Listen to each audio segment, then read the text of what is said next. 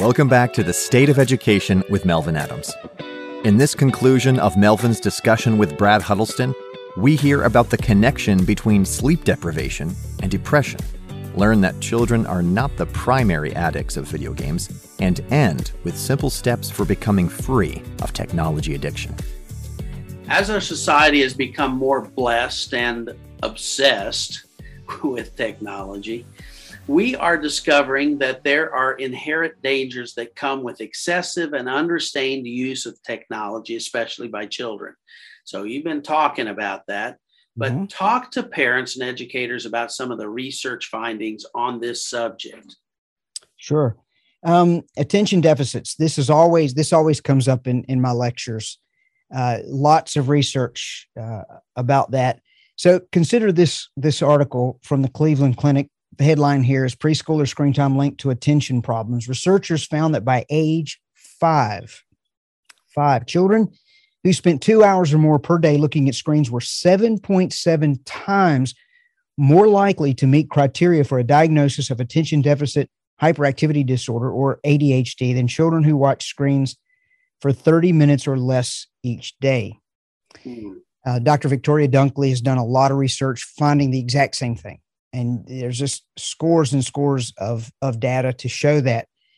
So the problem that we have melvin is that every parent that i speak to and i'm not put i'm not saying this to make parents feel bad. I'm honestly not it's just human nature. Every parent believes their child is the exception.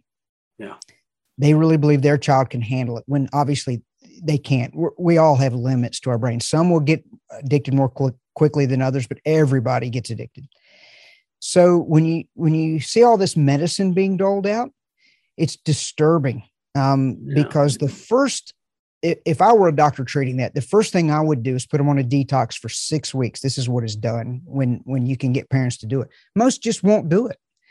Um, it would drive them crazy because their kids would just you know be in their hair, and that babysitters become too convenient.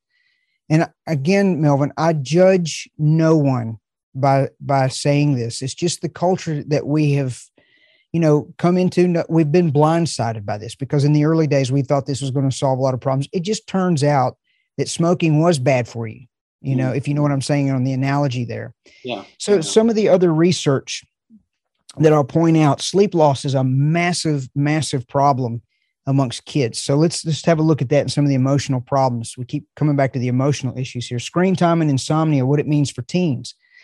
The National Sleep Foundation's 2014 Sleep in the Modern Family poll found that three in four teenagers and 96% of teenagers between the ages of 15 and 17 bring some kind of technology into the bedroom. That's the key there.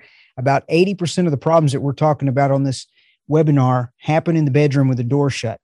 In total, the average adolescent gets up to nine hours of screen time per, per day. And so, what are the consequences of all this sleep deprivation? Sleep deprivation during adolescence can cause problems with mood, emotion, and academic performance. Teens who don't sleep well are more likely to have problems with their peers, and chronic sleep loss can lead to a weakened immune system.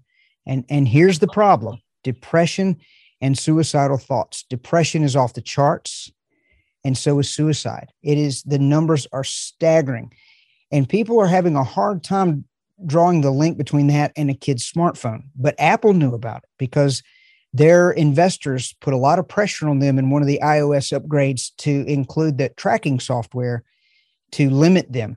Now, it didn't work because there's always around ways around it. Kids will get around it. Adults will just after a while turn it off. So it was a good idea when it came out. But I suspect someone asked me, Melvin, why would Apple's investors who know that they're making boatloads of money off of addiction, why would they encourage Apple to curb digital addiction? They know they're going to lose money. And I don't really know. I'm not privy to those meetings, but I have a guess. My guess is, is those investors, many of them are grandparents and they still actually like their grandkids and they've seen the depression. They've seen those stats that I just showed you and many, many more. That's just the tip of the iceberg. So they have a position of power at Apple to put some some pressure on them to build that software in to track them and cut them off after a certain amount of time. But here's the problem. Do you honestly think that a child will stop after just 30 minutes if that's the safe limit? I don't then that's why in the article they said they're getting 9 hours a day but 30 minutes is the actual limit. So uh, you know, you can't tell a kid you can play video game for, for 30 minutes. They're proud that they log thousands of hours with Fortnite and World of Warcraft and Minecraft and all this sort of stuff. They log thousands of hours and their brains look horrible. So I hope that I answered that. Uh, you know, some of the research yeah. is it's it's daunting, but it's not insurmountable, Melvin. Mm. So you say about the brains looking horrible, and mm-hmm. uh, so I mean, can you actually see that kind of stuff in a brain scan? You can. Um, I'll show you a series of brain scans, and I sourced these from uh, Dr. Daniel Amen's Amen Clinic. Mean, I just got them off Google Images, but a lot of us know who Dr. Daniel Amen is. He uses a technology called SPECT, and it stands stands for single photon emission computed tomography. It's just a measure of activity and uh, or the lack of activity. And what that is, that's a baseline of a healthy brain. And so, if you suspect that someone has an unhealthy brain, you scan it, compare it to that normal one, measure the deviation, and you can tell whether or not the brain is suffering damage. So, the first brain scan that I'll show you is someone who smokes marijuana.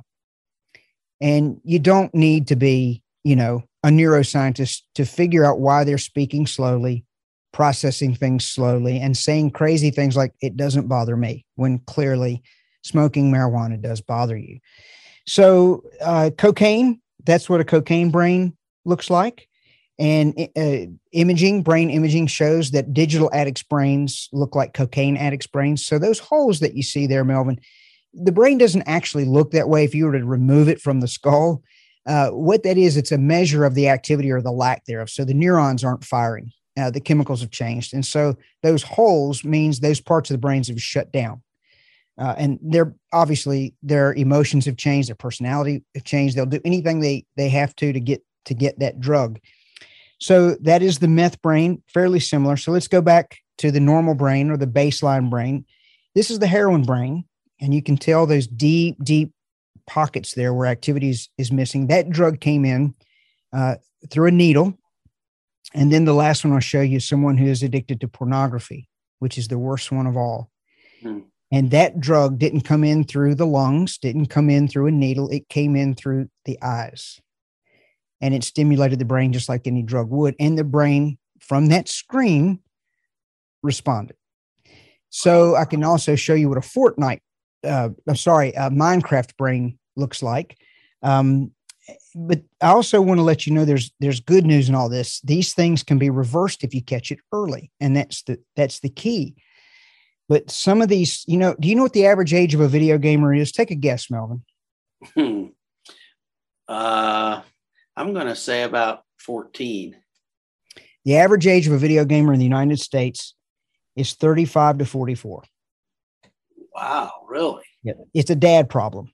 And so when they come to hear me talk, they'll say, Oh, I came because I need help with my child. And I say, I came to help you uh, because the average age is that and mothers are just as addicted as their daughters are to social media.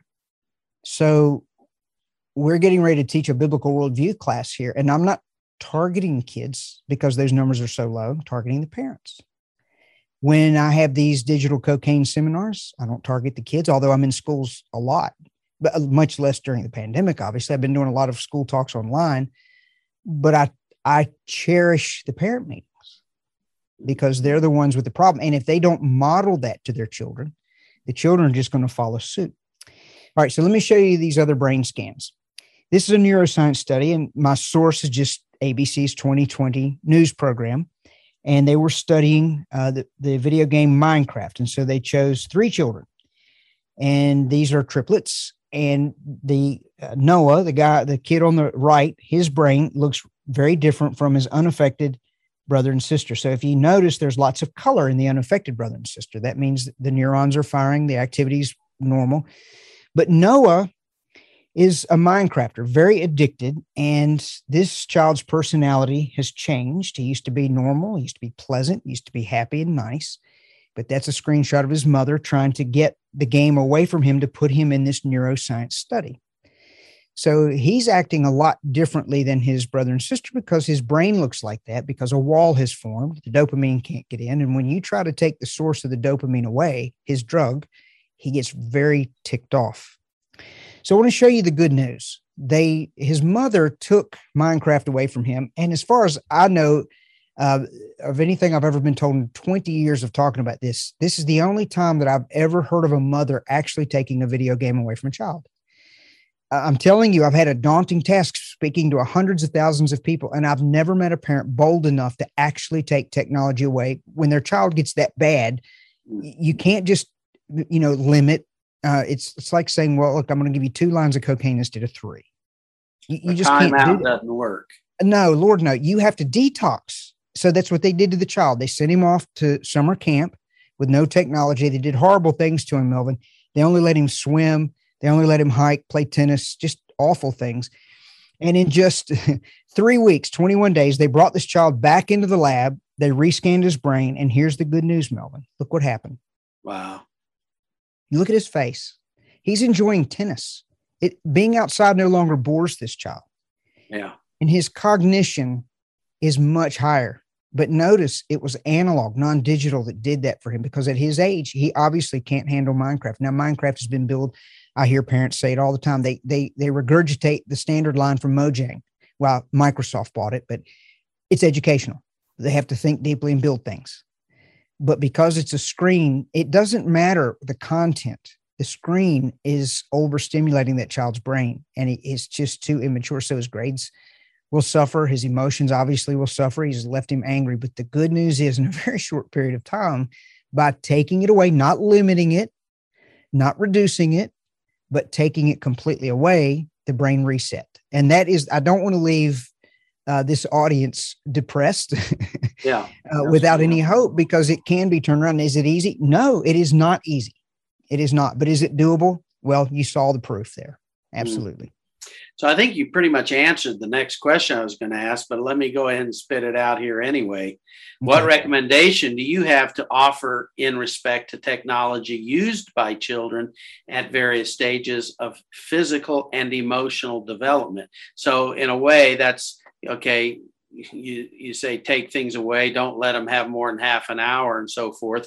But, you know, in respect to use of technology, and now there's you know there's the side of it with the parents you know the games and the stuff that like you said the babysitters. But also beyond that when we talk about education and and actually learning platforms and so forth um, for the different age groups and stuff talk to us a little bit about that. Well look this is going to sound harsh but i'm going to go back to the reason why the tech executives send their children to steiner Mm. There's a reason why they wait until they're between 12 and 14 before they introduce any technology. It's the creative side of their brains being developed. The brain wants to, at that age, uh, function in an analog world where it's slow. They want to take it in. They have, when they're really young, they have what's called sponge brain. This is prior to the brain going modular. These things are very complex. And if you put that brain in an artificial environment, things go haywire. And that's why the children's brains are wired so much differently. But if you'll just wait, you'll have a very intelligent child. Many of those kids, after they go through Steiner, they're the ones that are really smart, the ones that had technology completely withheld, or even for the most part. And then they go back into the tech industry and run things. So the tech executives know that Steve Jobs' children never used the iPad. And uh, people are shocked. Now that's documented. Um, that I didn't, that's not an internet rumor you, you can fact check me and, and find out that I'm correct. Um, you can fact check me on the New York Times and they will back it up. Uh, that and that's true. And the reason that I tell people that Steve Jobs withheld the iPad and they never use is because he loves his well, he's dead now, but he loved his children. He doesn't love your children. He loved his children. It's up to you to love your children. And so he withheld it. And they would sit around the table uh, at night, nobody ever pulled out technology. And he would read books with them and they would talk about history for, for long periods of time. They just stayed in the analog world. He did not want his kids subjected to all this stuff that I'm talking about. Yeah. All of us who have computer degrees know what this stuff does. I've been affected by it, so I judge no one. But more solutions, Melvin. Um, I get this from teenagers a lot. They'll they'll push back at me in schools and they'll say things. Look, I have to have technology to do my schoolwork. I have to know how to use technology in order to get a job. And to their surprise, I think I say, you know what? I agree with you. I agree with you 100%. You absolutely do. But let me explain how to use it once you come of age, once you are in those uh, early teen years where you can have some. This is what I would recommend to you. If I were to grab the typical student's phone or tablet from anywhere in the world, I would find educational things on there like Google Sheets, Google Docs, Excel, PowerPoint, but I would also find Fortnite, Google Classroom, Netflix, Minecraft. I'd find Snapchat, certainly TikTok. I'd find Word, I'd find Instagram pornography, and I would find YouTube. If I were to separate those things that are causing the problems from those things that are actually useful, this is what it would look like. It's those things on the left that are causing the problem. And again, no one's ever come to me and asked for help because they're addicted to Google Classroom or Word. They get in and they get out. They've used the internet for a very good purpose, but it's boring compared to pornography or video games or social media. So they get in, they do their work, and they get out unless they have a, a, phone. So, this is the next thing. When a student is studying, they cannot have any phone near them. They cannot have any music playing whatsoever. And there's neuroscience behind this. I can show you that I can show you that the science behind it. The the brain is is multitask. Well, it's not actually, we can't multitask, it's switch tasking. And it's causing a detrimental effect. Even classical music, I get that one all the time. There's been thousands of studies to show that it's detrimental to academics to have any kind of music on whatsoever. So the question becomes what do you replace it with. So let's say you take that step like Noah did and you take away those things. In fact, for him, for three weeks, he had nothing. As far as I, I knew, I know from that research study, he was at camp. But what do you replace it with? Well, you do need to replace it with about 80% things that will bring you peace of mind.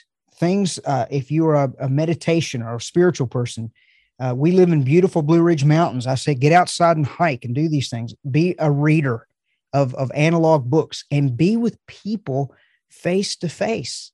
There's something so healthy about getting together with people. We have a, a phenomenon that's very real and diagnosable called Facebook depression. So while these kids have 5,000 friends, they're depressed because the brain does not respond the same when you are interacting with people online as it does when you are face to face. So this is daunting. It's big. I, in that animation that I just showed you, I didn't cut out everything. I kept a lot of things, but it's the things that are actually useful. Uh, but you have to make some hard decisions and put family first, put brain health first. You could get a scan if you want to, but all you have to do is look at those pictures of Noah and you can clearly see there was a before and after reaction. You don't need to scan your brain to figure out if it's helping. Detox has always helped. You know, Brad, it's interesting as I've been listening to you. Uh, of course, we're talking really kind of focusing on the children and all that mm-hmm. stuff. But I hear adults using those very same terms. I hear them around me all the time. I probably have used them some myself um, because all of us live in this digital world. Mm-hmm. And, you know, sometimes we feel like, you know, we just have to get this done, have to get that done. We're driven by some kind of a task. And way too often, uh, some form of technology is part of what we perceive as the solution to getting it done. And so mm-hmm. that keeps driving us back into that. And, uh, and you've given us a lot to think about, uh, not just myself, but I mean, all of us. I mean, adults, grandparents. I mean, how many grandparents are there that spend hours and hours and hours on Facebook just because that's their connection to the world and it's so quick and convenient. They can sit right there in their home and in their convenience. They don't go anywhere and they're having all these conversations with all their friends. They're real but they're also not quite real. Mm-hmm. And and I think, as you said, the brain responds differently. And I think you know there is a fact that you know a lot of times we do all this communication through digital technology, and it is easy to feel very lonely, even though we're talking to everybody. Mm-hmm. You know, I, I will leave the audience with this. I mean, we can talk about this all you want to, Melvin. I I would say sleep is so important. And as simple as this is, consistent sleep. And my wife, I have to credit her. I know you would credit Sandy with your well-being because she's probably you know helped you so much beth has gotten on me and when i finally matured and stopped getting angry at her and listening to her i realized she is my helpmate and i should probably take advantage of that yeah. and uh, so what she did she challenged me i said honey you know we're we're not we're not spending enough time together we're not spending enough time and, and i'm a minister i'm not spending enough time in devotion and, and prayer and things like that and she said well i have an answer and uh, she thought about it. And I said, Well, what's that? She said, We need to go to bed early. And I'm thinking like nine or 10. And she goes, No later than eight. And I thought, This precious, cute little wife of mine has lost her mind. but as it turns out, she was absolutely right. So we made some hard decisions. Now, I'll be out late tonight speaking. So I will compensate. I'm not going to get up early or go to bed early tonight. But when we're in control, and this is about 70% of the time, we go to bed between seven and eight, and we're up at three. So I want to just show you a couple of things that I think will help. These are changes that I have made, but I judge no one, Melvin, because I've been on the other side of that addiction fence. I mean, horribly. So I have compassion for people. I just want to help people. So consistent sleep. So this is some of the the, the best information that I could present. Uh, school age kids, six to 13 years of age, need nine to 11 hours of sleep. Mind you, no technology in the bedroom, a dark bedroom, just sleep, no music playing. The teenagers need eight to 10 hours of sleep. Young adults need seven to nine, as do adults and the older adults.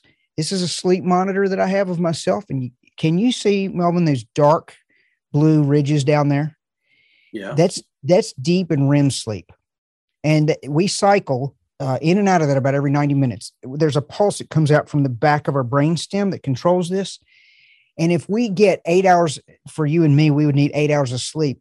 And if you total up those dark blues, which is the deep sleep, and if it totals about 40% or more of your night's sleep, the toxins have flushed out of the brain that get collect during the day from stress. The wiring has come right, all the chemicals have come right, and and you just feel so very good. And so there's another thing I want to show you: no music while sleeping, and be finished with all screen time. Um, three hours before bed for children and an hour for adults. And I want to show you why. I had challenged a teacher that instead of grading the assignments, this was an Apple school. So he had an Apple, uh, a tablet, and all the kids had tablets. Everything would get aggregated on his, and he was grading papers, you know, and assuming because it was education, it wasn't affecting him. But he said, I'm not sleeping well. I said, Well, look, an hour before you go to bed, read a novel on paper.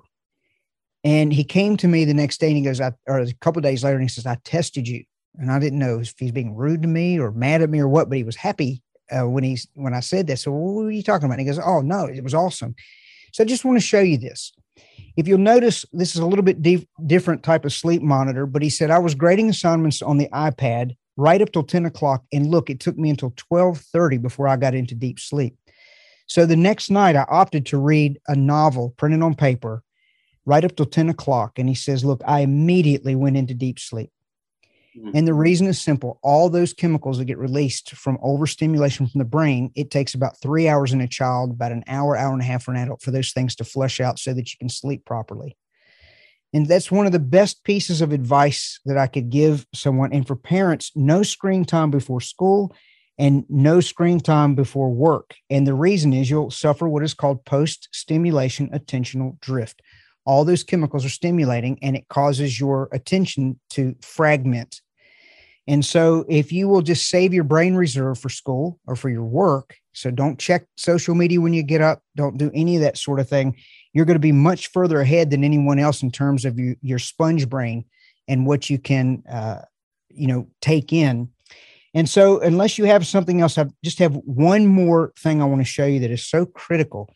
Um, there's a neuroscientist who discovered in terms of ADHD, the only thing that really extends it back out is reading, but not on not on the Kindle or the iPad. The cognition is much lower when you read the same content on a screen. So, what we do when we get up in these wee hours of the morning, I just want to show you what we do. Um, and I, I attribute this to my wife. So, we have our quiet time and our reading, and that's my end of the couch. Beth is over in her chair. And if you'll notice, uh, there are no phones there. There are no screens there. It's I've been reading a bunch of Charles Spurgeon books. There's a Bible. There's a journal. There's a bunch of highlighters. Everything there is analog, a traditional dictionary. I don't use the, the dictionary on my phone. I, I went back to the one I got when I was in middle school, junior high school. Mm-hmm. And I just sit there and we read for about 40 minutes. And then we we have some some meditation time, prayer time, and then we, we go to the gym. exercises had to become a big part of my life. I had health issues. All that's been undone now. But notice all that's analog. And then I come down here in the studio, and obviously um, I have a nice studio and I have screens everywhere in here, and they come on. But by four o'clock in the afternoon, when I'm in control of my schedule, all this stuff, including my phone, is off. That's it. So we do watch some television, uh, but obviously not a lot because we're in bed very early. Now that's a decision. And and look, I travel all over the world. I travel all over this country. I can't do that every night, but you have no idea how much less anxiety that I've suffered and emotional turmoil because I've suffered all that stuff. And I still do from time to time. I mean, life happens, bad things happen. But my periods of peace and inner peace have just, in the last several years, has, has allowed me to do better writing for articles for magazines and for books and things like that, Melvin. And so I hope that's helpful. These are hard decisions in a digital world. I use a lot of digital technology. I mean, I'm in here using a lot of stuff. I know how to use this stuff. I think pretty well. Yeah. Um, but it's not the center of my life anymore. Uh, it's a good tool. I put it back in the toolbox early in the day and I'm out. So I hope that helps. That is fantastic, Brad. And thank you so much for taking time to share out of your own experience and your expertise. Um, we're excited to share this with all those who, who follow, and uh, hopefully it'll really bring value to a lot of people. Join the conversation today on our Facebook, Instagram, or Twitter, or visit our website at www.nwef.org. The views of our guests are not necessarily those of the Noah Webster Educational Foundation. We'll see you next time on The State of Education with Melvin Adams.